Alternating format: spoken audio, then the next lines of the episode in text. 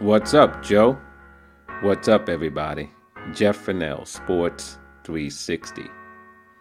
Well, tonight is the night, July 30th, when the NBA returns to play.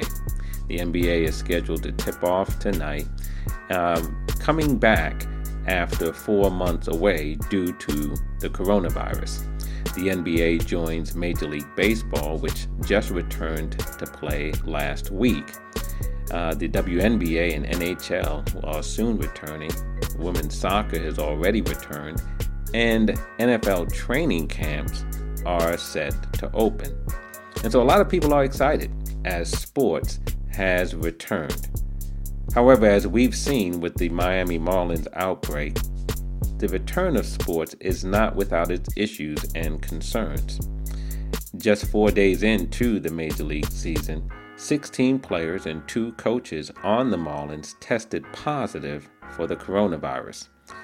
This resulted in the rescheduling of several games uh, involving a number of teams, including the Marlins, the Phillies, the Yankees, uh, the Orioles, and also the Washington Nationals. As a result of this outbreak, MLB has instituted some new protocols, and there's even talk of MLB investigating just how the Marlins uh, got infected in the first place. And you know, listen, every sport has developed extensive protocols in an attempt to deal with this virus because we know the numbers many states are spiking uh, as we speak. And so, as these sports are returning, the players, uh, coaches, managers, and others are returning to a very precarious environment. And so, every sport has developed extensive safety and health protocols to help deal with the situation. But the question is is it enough? Because in the end, it's more than just rules and procedures that are at play. We also have human behavior and the science of the virus to contend with. So, whether any of these sports, those that are in a bubble like the NBA, WNBA, and NHL, or those outside of a bubble like Major League Baseball and the NFL, whether any of these sports are going to be able to successfully get through their contemplated seasons remains to be seen. There's a lot at stake, there's a lot at play, and there's a lot at risk. And so, while many are excited to have sports back, it comes with quite a few caveats.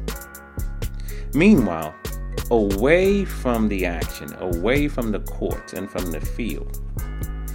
While there's some excitement for sports returning, there's some troubling things going on in the rest of the country. For example, in Portland, Oregon, the whole country, and in fact the world, recently saw the aggressive use of federal force in Portland, where federal officers clothed in military fatigues violently clashed with peaceful protesters, um, and in some instances, snatching protesters off the streets and throwing them into unmarked vehicles. This happening in the United States of America in 2020. There was a similar arrest in New York City, my hometown, by local officers who grabbed an 18 year old woman right off her skateboard and threw her into an unmarked van. Federal officers have also been dispatched to other cities around the country Albuquerque, Chicago, Detroit, Cleveland, and Milwaukee.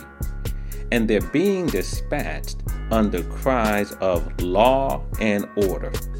Law and order a cry that really is coming from a president whose poll numbers and favorability ratings have plummeted.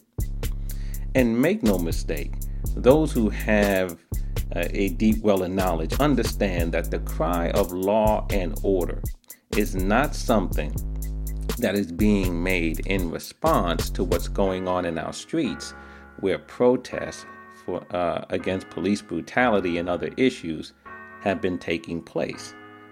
The law and order cry is an historical one, and in fact, it's one that has created some of the very problems that have led people to the streets in protest in the first place, protesting against police brutality, social injustice, and racial inequality.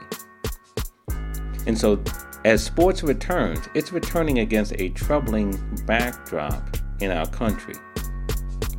In addition to what's going on in our streets and with our police, we also have to acknowledge that as of today, over 150,000 people have died of the coronavirus here in the United States. 150,000 Americans have died from this virus. 4 million have been infected. Virus is also causing real problems in our economy, where the economy is shrinking. A report coming out recently that in the second quarter, the GDP is down 33%, a record 33%. And the forecasts going forward aren't much better. In fact, some economists are saying that our economic output as a country will not return to pre pandemic levels until early 2022. And as far as employment, these same forecasters are saying that employment levels will not return to the pre COVID levels until sometime in 2023.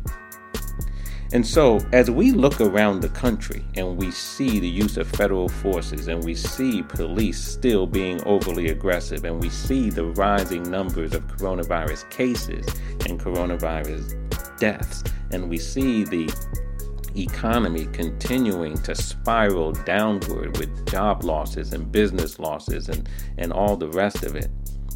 Yes, sports has returned, but one of the things that we know about sports, and people often say about sports, is that sports serves as a distraction.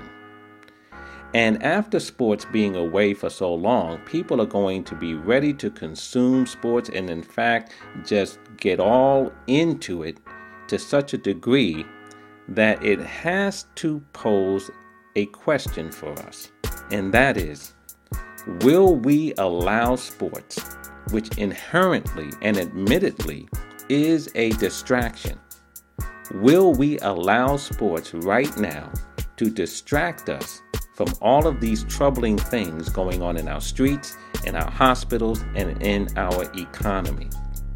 That's a question each one of us is going to have to answer for him or herself. But for me, while I'm happy that sports has returned and I'm keeping my fingers crossed that each of these sports will be able to continue and finish out their seasons, I trust that you understand and will appreciate that while LeBron may be returning tonight, a brother is curbing his enthusiasm. That's it for me. I'll catch you next time. Be safe Continue to be healthy, and we'll talk soon. Sports 360.